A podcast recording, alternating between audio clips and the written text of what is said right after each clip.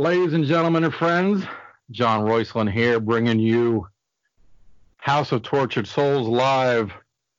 John is presenting to you his own show, The Witching Hour. Special guest tonight, we have Mr. Dave Neabore with us. Dave, hey, how are you? Oh man, thanks you for taking the time. I appreciate it. Uh, Dave is bass player extraordinaire for the one and only Dog Eat Dog. Now, for those, Dave, who may not be familiar with the band, who I luckily I got to see, unfortunately, uh, this is before you were with the band. I saw them play at Dobbs in South Street, Philly. It was a matinee show with uh, who was it with Madball I, and and, and Downset uh, and Downset, yes. Yeah, of yep. course. Oh my just god! Just so you know, just to to clarify, I started the band, and I've played every show with the band. So if you saw Dog Eat Dog, you saw Dog Eat Dave. You were oh my god! I'm my deepest. Uh, I apologize completely. I. I I not think no you were problem. there. I was there. I remember it very well. Absolutely. That was a phenomenal show. It was one of my my few and actual only true official hardcore matinee shows, yeah. and blew the roof off the place. Phenomenal yeah. show. It, it was a fun tour. We had uh we had a really good time uh, with Madball and Downset. We had already toured with, so like we knew those guys. We we had done two tours of Europe with them uh, before we did that tour. Uh, so we we spent a lot of time with Downset um, and Madball. We became like really close with and good friends with on that tour, and still getting love today. So you know that that that started a you know 25 year friendship. So that that tour was special for everybody. I'm glad you were there. It was, oh it was definitely God. cool. That, oh man, I mean th- those three bands, you know, on the same bill was at that given time outside of you know uh, the heavy metal scene, you know, waiting for the next Slayer album and so forth, and Biohazard to come around. That bill that you guys put together for that show was the be all end all for us. It really was. We crammed, I don't know, I think five or six of us into my buddy Chevy. we drove up from Annapolis, Maryland, and uh, just walked up and down South Street, got the cheesesteak, had a couple beers at a place right across the street from the place, and um, just made a day of it. Man, yeah. show. I remember it was show. definitely packed. There's no doubt. It was it was packed one.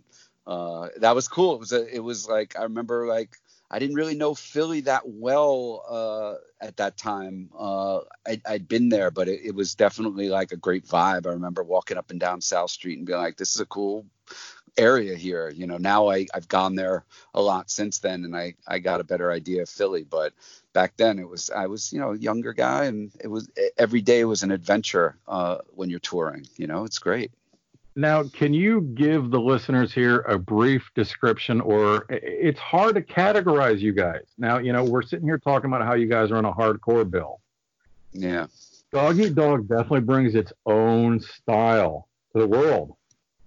Well, we we started 30 years ago in 1990, and and at our earliest roots, I would say that we were part of like the New York, New Jersey hardcore scene.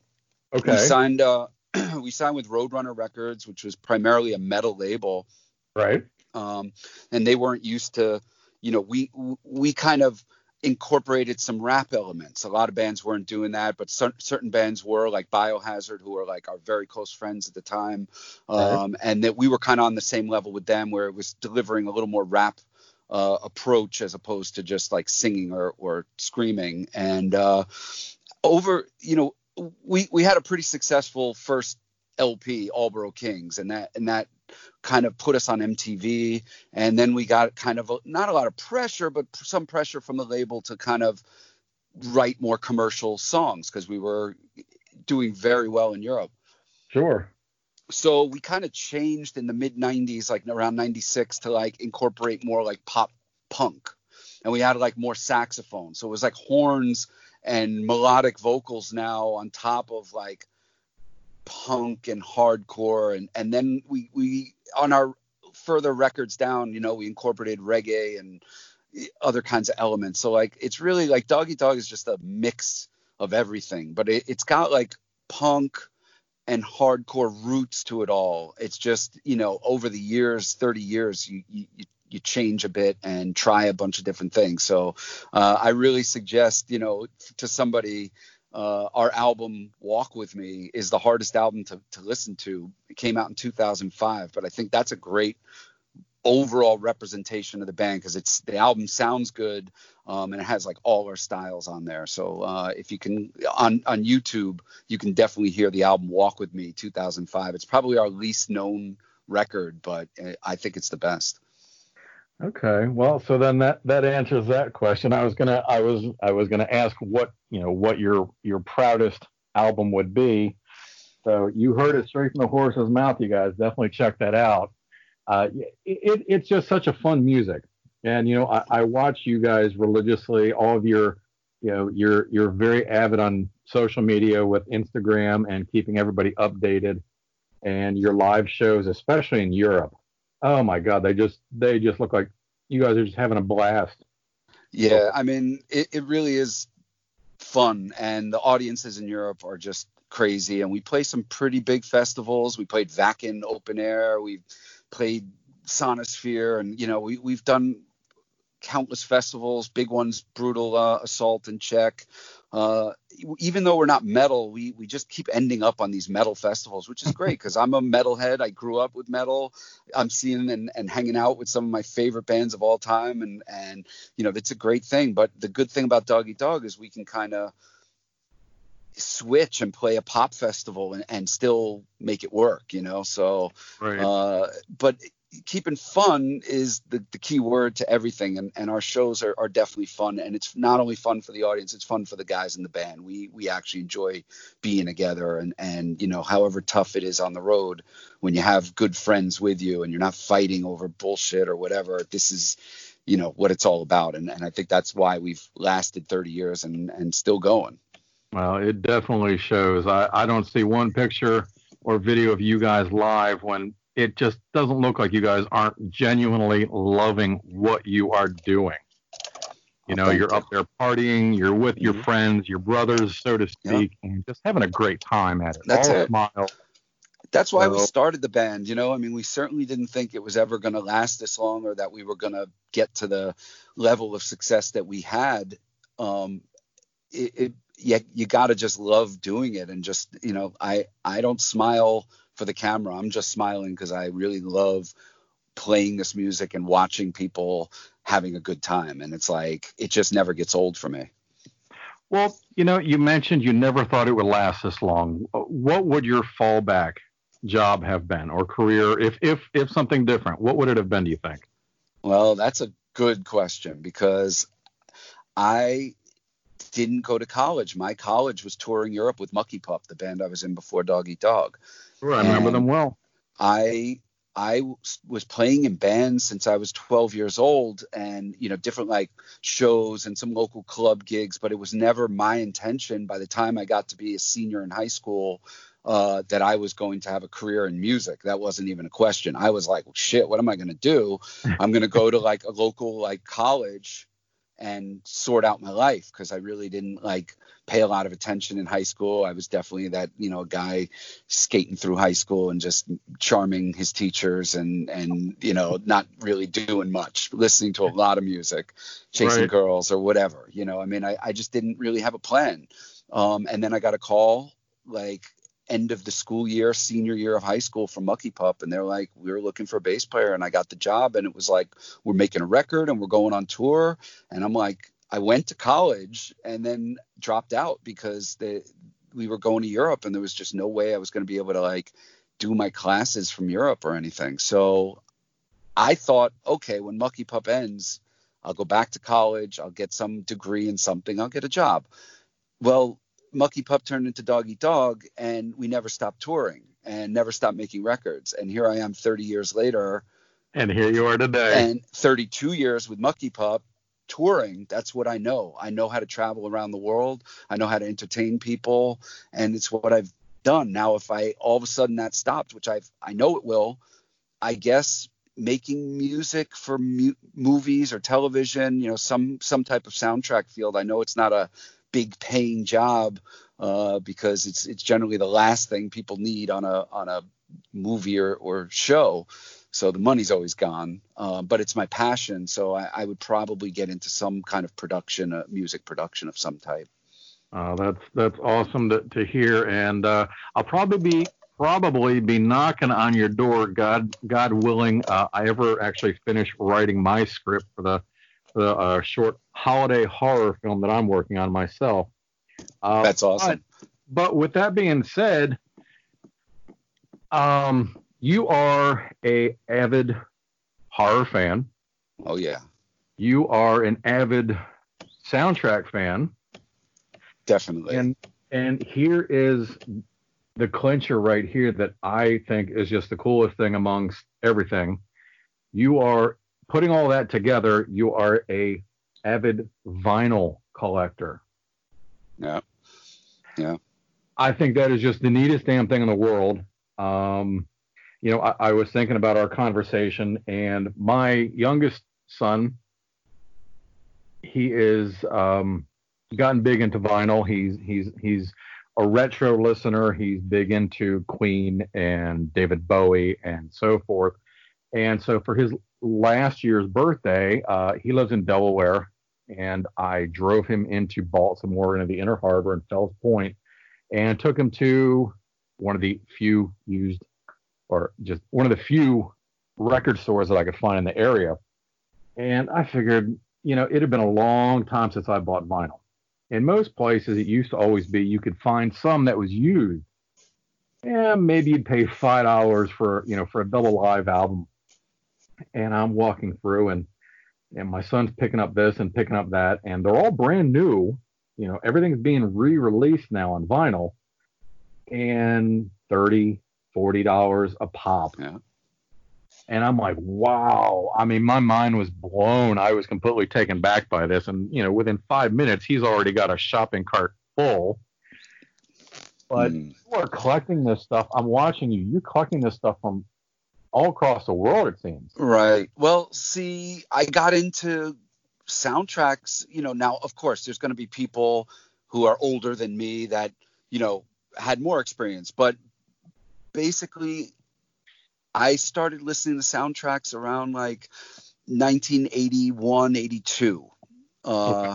So pretty early uh, for a 12 year old kid to be listening to like Vi- Varese Sarabande vinyl soundtracks, you know. But uh, the appreciation that you had for it, especially at that age, that's incredible. Yeah, I just I was so like fascinated with horror films, and I the music on some of them, you know, really stood out, especially Halloween and Halloween Two. Those were those were I, I, absolutely key soundtracks for me. Like when I heard Halloween Two, uh, it just changed my life, and it, it, still to this day affects things. Escape from New York was another one that really affected me. Like when I saw that movie, that music oh, made man. that movie, uh, and yeah. the sounds of those synthesizers were so heavy to me at the time. I was like, this shit is crazy, and still in my work today, everything it's still affected by uh, John Carpenter's uh, sound. So he, he, him especially, and uh, in the mid '80s I made a, a, a friend who worked at a video store, mom and pop, you know, the old shop. Oh yeah, sure. And he was a soundtrack guy, and there you didn't know anybody who was listening to these horror soundtracks, but he did, and he had them, and he recorded me Maniac soundtrack. Wow. Um, on one side of a tape, and then he gave me uh, North by Northwest by Bernard Herrmann, and he was only vinyl, all vinyl, and, and he had these records, and he made me. Uh, I remember um, one Japanese movie no one knows, but it's awesome called The Village of Eight Gravestones. It was it's on a Varese vinyl record. Um, anyway, I used to just listen to these tapes, and and then when Fangoria came out, uh, they used to run ads in the back where you could like order by mail. Sure these records, you know. So they would have like Escape from New York, they would have the John Carpenter ones, they would have uh, a couple other ones, but they definitely had Dawn of the Dead, and that was the first one I ever mail ordered. Uh, and I got my Dawn of the Dead original vinyl, and it, everything was changed for me after that. Like then I was like, okay, I we used to have a store in Manhattan called Footlight Records. And there was also Tower Records back in the day, which had like a huge everything was on vinyl. So that's the thing is CDs weren't even out yet. So all you Right. had was vinyl or cassette. And so like when you go to the soundtrack collection, I'll never forget going to Tower Records uh, uptown downstairs, and it was like thousands of soundtracks on vinyl and the ones that people are paying top dollar for today they were all there in in a bunch of them and so i used to like have my parents like drive me in and then I, i'd pick one soundtrack every time i'd go in i can remember coming home with creep show uh, Oh, wow. man, so many that one changed my life too i mean there were so many that uh, uh, that i wish that i had bought knowing how they would go. But I, I always collected them on vinyl. And then when CDs came out, I switched over. So I can remember getting The Fog and Escape from New York uh, early Halloween, Halloween 2, like on CD early, like we're talking like mid 80s. Um, yeah, so, and it never stopped. Well, studies have have have said over the years, and I remember being in school when the CDs first came out, and I was in science class, and you know, the, our teacher was talking to us about it, and this is like the only time I ever listened to this old bat because she was just a, a, stick in the mud, real pain in the ass of a woman, but you know, she had said that scientifics scientific studies have proven that comparatively compact disc to vinyl, vinyl is actually still a better sound. Yes, you get all the little, you know, the, the little, I don't even Yeah, know the Cracks correct and pops. E- and- yeah. exactly. But the actual sound recording is actually better quality than on a compact disc. Do you prefer if you were to walk into one store and they were to tell you every single thing that you find on CD, we guarantee we have it in vinyl. I would I buy both. You buy both. Yeah. I have I have everything on I have the vinyl and the CD because I, I do a lot of driving around and I, I only listen to soundtrack music in my car and I, I want them uh, on CD for the car. I, I don't do a huge amount of record listening. I do listen to everything I get, but I, it's not like my I, I spend much more time in my car. So I, I get the vinyl. I like at, at night listening to vinyl uh, when you're nice and relaxed. It's cool. I love it. Um, but you know, you're cleaning your house. I love having vinyl on, but you know, definitely CDs im- important for me for for the car. Um, but just to jump ahead on what we were talking, nowadays, vinyl, especially the horror vinyl, is really hot. The original stuff, the stuff from the 80s. You know, everyone is paying hundred dollars for a John Carpenter original. Oh, Um, and all the companies that are doing the like reissues are doing such an incredible job. I mean, they're just beautiful, but they're expensive. You know, I mean, you're talking 30, 40 dollars. You're getting your money's worth in terms of packaging and the quality of the music. So here I am buying them again. So like, there's stuff I've got like two vi- two different vinyls, two or three different CDs. I think I have seven, six or seven versions of Creep Show at this point. Like, it's it's one of my favorites. So I, I continue to buy it. Um, but I, I think you're getting a lot of younger people uh, who are really getting into horror soundtracks now in the last like five years. I think, you know, I'm trying to pinpoint it, but you, you know, there's certain movies that came out that started this like synth wave, you know, and Mhm. a lot of that started with like the Tron uh, soundtrack by uh, Daft Punk and the It Follows soundtrack. Um, and there were a couple other ones that were, you know, kind of really well done, retro. So and I think that sparked a big interest in in a lot of the John Carpenter and a lot of the horror soundtracks. All right, so you've been you first started buying vinyl. You said you know you'd have mom and dad take you into the city, and you started. And at that age, you were roughly what, twelve? You said. I I would say my beginnings were, you know, basically between 12 and 15 when I when I started. Okay, so at that time frame, you might not have the mentality of being, let's say, a collector. You bought it. Ooh, I got the new album. It's great. I'm going to listen. Yeah. And then over the course of years, it might Yeah. sit in the corner of the room, get thrown away, what have you. How many? How much? I mean, I know nowadays you you collect. I I I don't even know if you know how much vinyl you honestly have in numbers, but how much do you think? Oh my God, I used to have that that vinyl back when I was a kid, and God only Oh. knows what happened to it, kind of day. Well, the that's a problem for me, and not because I didn't know where they were, but because I sold a lot of it. Right. Uh, and in about 2001, after 9/11, believe it or not, the music industry took a big hit. Uh, bands weren't touring, everything shut down. It was kind of like it is now. Right. Uh, I'm not touring. I should have been in Europe. I'm, I'm supposed to be making a record and touring right now, but everything's canceled for the summer. Well, after 9 11, everything went on a shutdown. Um, and I had to continue to earn money. So I was like, you know what? I have all this horror stuff and I got it on CD. So why do I need the vinyl? Sure. And I made a big mistake. I sold a, a I sold nearly all my death metal and metal vinyl, and I, I got a lot for those. I did well, but I regret them every day. Like I'm like, where's my Slayer Rain and Blood vinyl? And it's like, oh yeah, you sold that 20 years ago. Damn, I can't remember. So I kept a log of everything, but I'm afraid to look at it because I know it. Uh, I, I so mostly metal, hardcore, and punk records. I, I sold half my collection. Unfortunately, Wow. I, I shouldn't have. Um, on in terms of soundtracks, I sold too many, but I less than that. I probably only sold about 50 vinyls, but Hmm.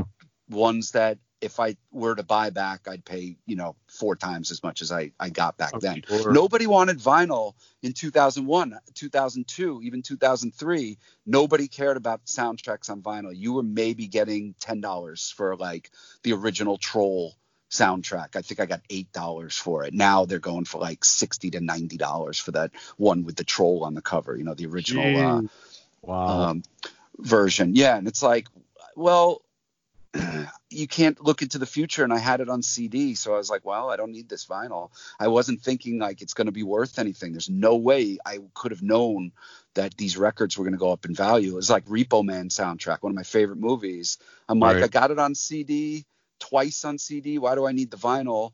I sold it for like six dollars. I bought it back for thirty. Right. recently. I was Yeah. like, one by one, I'm going to buy these things back when I find them at a good price. But yeah, I regret. So my advice to anyone, if you have anything that you hold valuable, it's better not to sell it. Right. You know, I mean, you know, if you can really live without it, good. But you're you're probably going to regret it someday. Especially these things change in value and and just sentimental value. You know, you you Sure. can't replace that. Well, going going back to when you were a kid, first getting getting getting into music, and and like I've been explaining to our listeners here, you know, Dog Eat Dog has definitely got its own wide style. What was your influence as a bass player, as a musician? Who influenced you? You know, did you want to grow up and be, you know, the next Tom or were you looking to, you know, bring something else to the table? you know, I know you I know you you grew up as well as I did listening to you know the heavy metal, and the hardcore, and who inspired you getting started? Well, that's a good question. Kiss is definitely the first band that made me really excited about music for sure. I Sure. saw and heard Kiss, and everything in my life was about Kiss. Like I, I just was obsessed with them. Um, so we're, you know, this is the late '70s, and uh, as I grew more like aware of music around like 79, 80, like that's when I started hearing and seeing like Iron Maiden, Judas Priest, um, Rush, Black Sabbath, you know, the, those were the bands, ACDC. I, those were the bands I all started like hearing around like 80. Uh, and that's when I started collecting a lot of records. And, and I, I really like before 80, it was more like Kiss and that was it. Um, but you know, I can say like my, my, like Geddy Lee from Rush, like just blew my mind with like, I really understood what bass playing was because of that Yeah, um, wh- where where it was just like, you know, even Sabbath too. Like that's a bass doing that part. You know, like I was getting that, um, and I I wasn't like planning on being a bass player, but I I grew up next to two brothers. One played drums, one played guitar, huh? and I was hanging out with them anyway. And they're like, hey, if you get a bass, we could like start jamming some songs. Right. And so I got a bass. My mom found one for me somewhere, brought it home, and we the first song we played was Aces High by Iron Maiden. Uh, oh, so nice. Steve Harris would be, I'd say, like my number two sure. influence. Like watching him play and and listening to old Maiden records and just hearing the bass. It was really loud in the mix. It was like part of you know a whole nother level of what was going on. And those were bass players that like that brought bass to my attention. Um, and so really like standard, basic, great heavy metal was like the foundation of, but you know, up until like I heard Metallica um, and then heard Megadeth and heard Anthrax and, and started hearing SOD and like you're talking like mid 80s. That's that's when I said goodbye to like conventional heavy metal. I was like, no, no, no, I need this new stuff, Slayer. Oh, yeah. I need, I need, I need the the heavier stuff. So really, around '85 is when every my whole life just switched gears into like a, like appreciating punk and hardcore, and you know, like starting to go to shows and like that was it. So those, you know, those are all influences. But the amazing thing is, is at the same time, I was seeing classical concerts at Lincoln Center and appreciating them because I I truly loved what I was hearing, and my grandfather, who lived around the corner, was, you know, constantly seeing classical shows and bringing me to them. So I had this like, you know, when I heard like Yngwie Malmsteen Rising Force, it was like exactly the record of what was going on in my mind at the time. It was like perfect cross of metal and classical.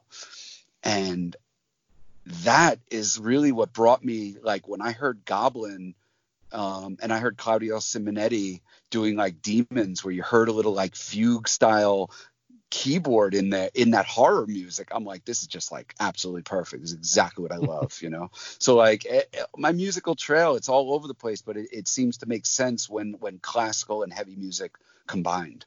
Oh, that's awesome. You definitely have a definitely have a wide appreciation for music itself as a whole, and uh, and I respect that. I really do.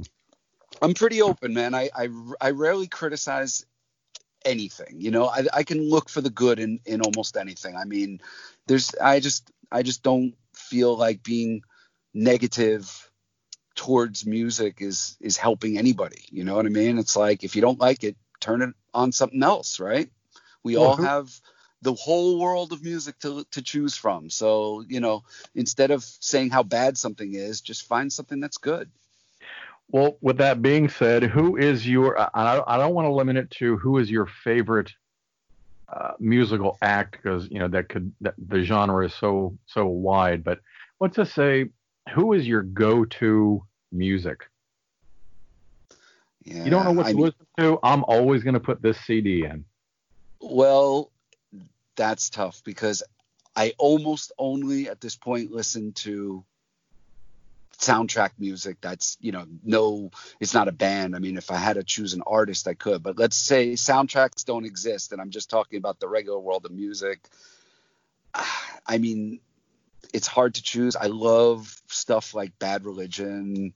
I can listen to them. You know they make me feel positive. I i love still listening to classic music like bad brains. I never get tired of listening to bad brains. Um I mean, the list just goes on and on. If I mean, if I'm in the mood for Slayer, it's perfect for that time, you know. So picking one artist is so difficult. Uh, you know, Goblin, like one of my all-time favorite, but they they're still, I guess, more soundtrack band. Um, I don't know if you know Vangelis. He's a like mm-hmm. um, kind of a new agey type artist, but I have every single album and just incredible. But that that probably one of my all-time favorite artists. I don't know. Who would you pick? Oh wow. Um, you know, as far as bands go, I have. Uh, my father raised me, uh, you know, listening to Crosby, Stills and Nash and Heart and Bob Seger and so forth. Uh, so, you know, anytime I hear something like that, the nostalgia of being with my father as a kid always kind of hits me. Right. Um, going yeah. through my long hair and my headbanging and my hardcore stage, I was always still a Prince fan, always. Um, but yet my honestly, my go-to band is Type O Negative. Okay. There's just something about their, about their music. It wasn't stage diving. It wasn't elbows and knuckles. It wasn't it, it- even funny. They're called the Drab Four. I still didn't find them to be dreary and doom. They just had a sound to them that just carried me. Yeah, no doubt. I mean, have you ever heard Carnivore before? Oh, love. Oh, of course, love them. Yeah. So we Yeah. knew already Carnivore were pretty you know that first record had some really doomy great stuff on it. The the second one was a little more up tempo, heavier. Um, but you know, I was I was a fan at that point and so like I kind of remember when they were becoming Type O, they were a band called Repulsion for a short Right. while Yep. and then like so I I remember hearing the Repulsion demo and being like okay I like I hear the new way it is and then we were signed to the same label as them Roadrunner so like I I had advanced copies of Bloody Kisses before it even came out and I was like this is maybe the greatest record I've ever heard like at the time like I just was playing it nonstop I was like this oh, is the Oh, that- yeah, perfect that record was that was a 24/7 album for Yeah. me. It, it really was when that came yeah out. It is. It, it's still it's still a great record. It's my favorite of their records. And I, i'm proud to say that you know we played a lot of shows with them and festivals in uh, europe um, and and you know got to know the guys and and they were all great guys and you know just just a, a, a cool band. I gotta say i have their their records after. I was i never felt the same as i did with bloody kisses like i always felt like the the next records although people argue with me and say no way october rust is better and you know that's hey whatever you like It, it's sure. fine with me Yep, I just- it's their own. Yeah. In the mid 90s that was the record that just fucking blew doors off and and Oh, connected sure. Yeah.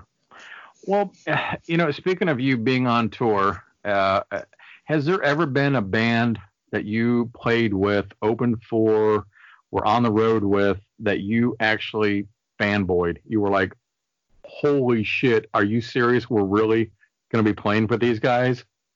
Um, definitely. Uh, mostly at festivals where we would be like playing with like a band that I love, and I, I was like, oh my god, like, but you know, th- I, I'd have to think off the top of my head. I mean, we've played with so many bands. I mean, I, I've been backstage and looking.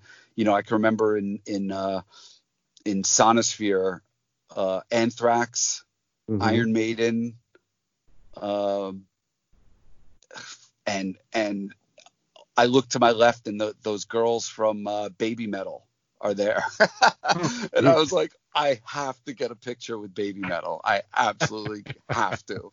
I don't. I mean, I'm all these other guys I'll see again, but I don't know if I'll ever see Baby Metal in their full Sure. uniform. So I got them. But I, I, I really, I'm just such a huge fan of music that the most amazing thing is I can think of myself as a 15 year old putting records on the turntable and all of those bands that I loved, I've shared the stage with at this point in my life.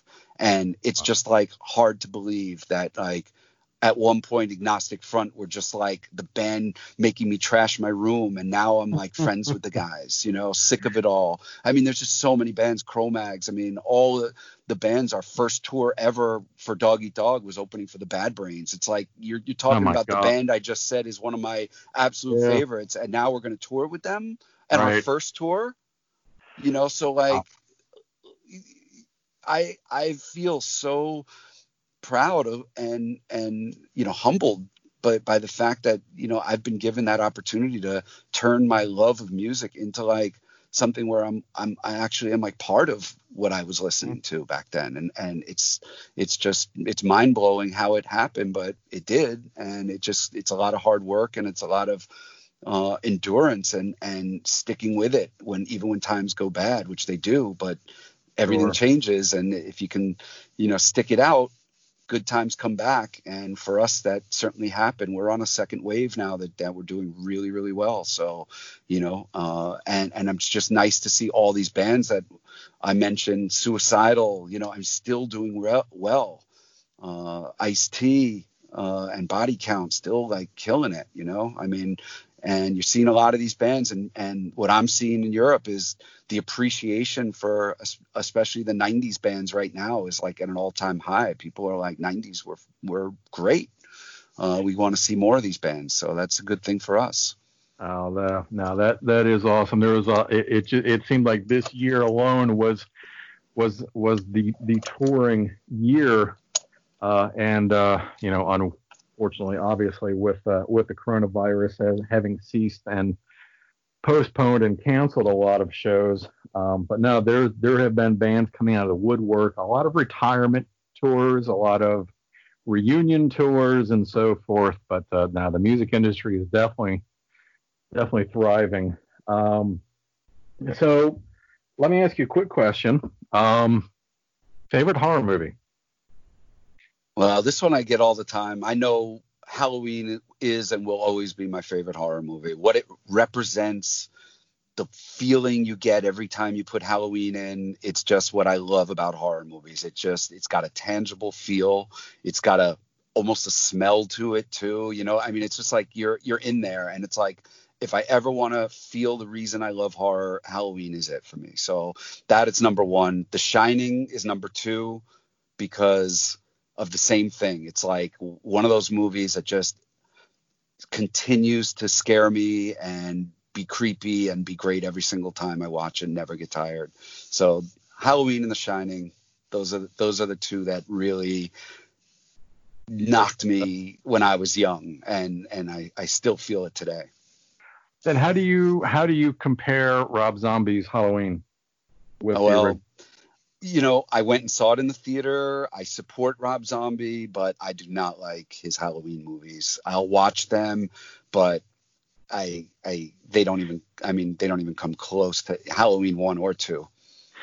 So let me ask is it because you know so many people are oh it's a remake I'm going to hate it even if it's a re-envisioning I'm going to hate it automatically. I'm not I don't want to say people are closed minded maybe they don't give it the chance. If if there was never a John Carpenter's Halloween, would you still feel the same about Rob Zombie's version? I would say I own it. I own it on DVD. I own it on Blu-ray. I was there opening night. So like even if I sound critical, I'm not. I I'm a, I I support Rob Zombie. I just call it like I see it. And oh, and, and I uh, appreciate that. A lot of people, like I said, oh, I hate it because it's not John Carpenter.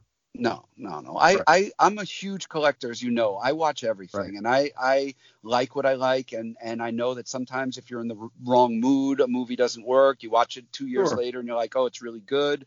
So you know, I'm I'm really used to like but you got to know like every halloween movie i'm there opening night like no matter what and i'm giving it like i'm i'm going in like expecting you know a great time and right. if if i just feel entertained like this last one that came out the the kind of reboot or whatever i had a great time watching it i you know but it's not a great movie i watched it again a second time and i'm like hey it's going in my collection I'm going to watch it once every couple of years and bring on more. I, am fine with it. You know, um, it doesn't tarnish the original. Nothing will ever touch the first three.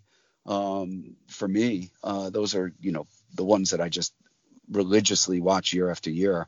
Um, I love all the the movies, even the worst of them. Same with Friday the 13th. I got every Hellraiser. I got every Child's Play. I mean, I just love this shit. I love it. So, you know, to, to start being critical of every movie, you know, I, I told you, I'm, I, I like to point out the good stuff, but I, I can really see good in even the, the, the trashiest movies. And I, I just like to be entertained. So, you know, it, as long as a movie is entertaining, then I'm good with it. The worst movies are the ones that provide no entertainment value. Well, you know that that kind of brings me to a, a sidestep. Let's put it that way. Um, you've mentioned a, a good handful of iconic horror movies.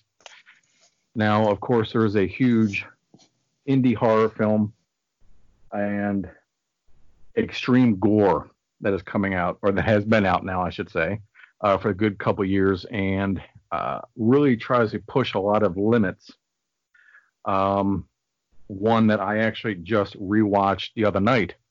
Um, um, I had I had seen it about three times in broken up segments. Unfortunately, I kept getting interrupted. Never got to ever got to sit through the whole thing in its entirety, which I finally did the other night. Um, I'm curious if you have and if what your thoughts are on this style of movie.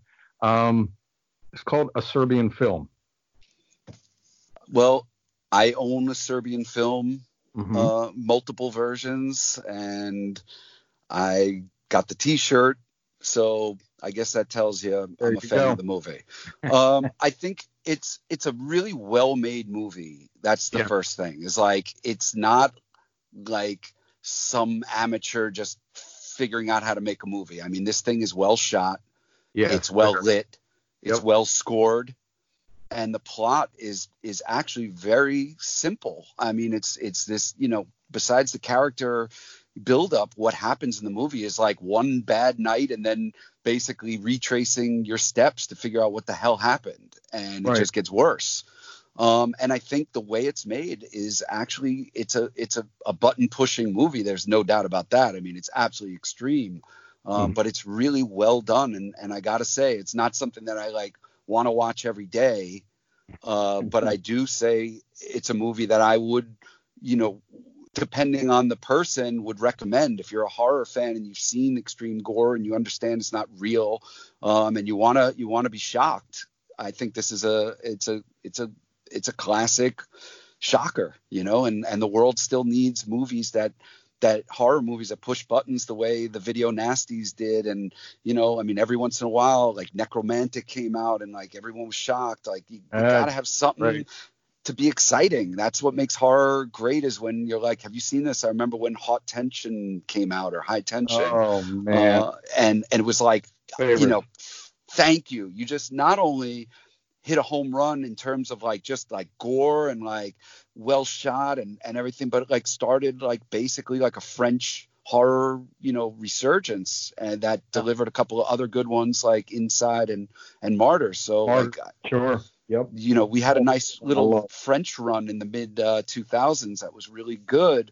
Um, but it, again, Martyrs is is to me it's just as rough as Serbian film in its own in its own way no you're absolutely right. A lot of people had a hard time watching that that movie and at first i was like okay it's a great film but you know there, no one's being raped no one's being brutally murdered. Well there, there are death scenes obviously.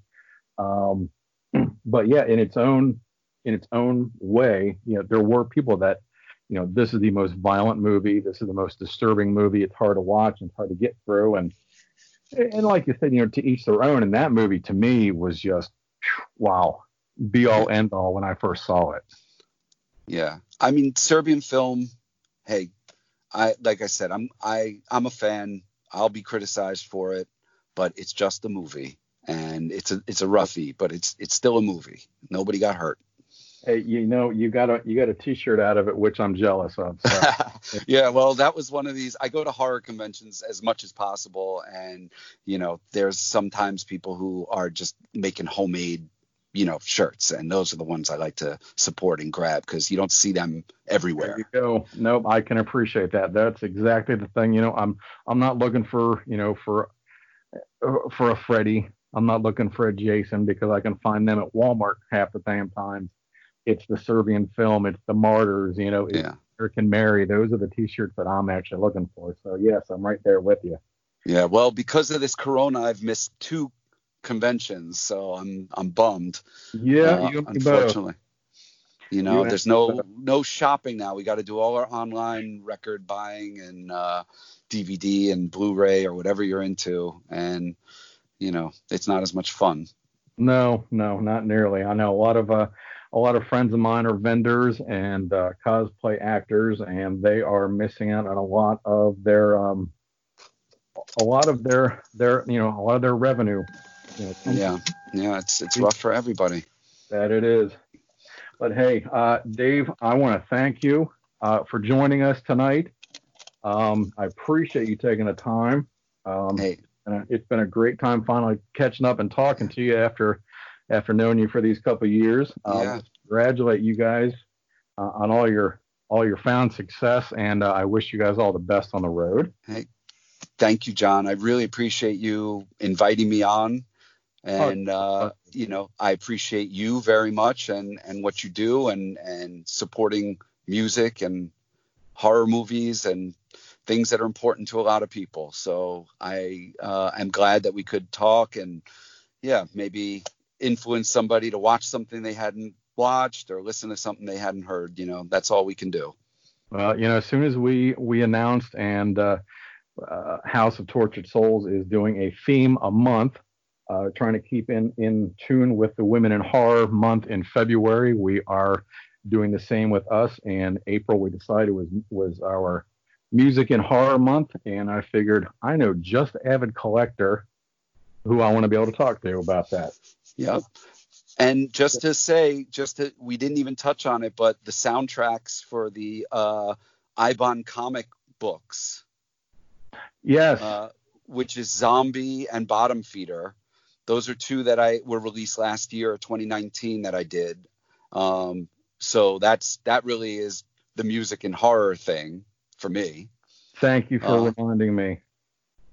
And uh, not only that, but I I'm working on a new record that I've full. It's it's recorded, uh, is not out yet. Has to be mixed, but it's it's recorded, and that's a, a continuation of me recording my style of music, which is incorporating horror and uh, it's it's got beats to it, but it's mostly horror based, and it's ten songs. It's it's going to be coming soon, but that's something to look forward to uh, as soon as this world gets going again.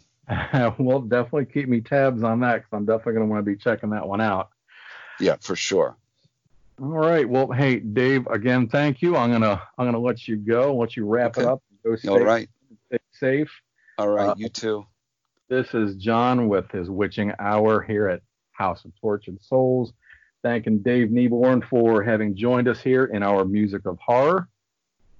Dave, until we talk again, stay safe, my friend. You too. Thank you so much, John. Bye-bye. bye bye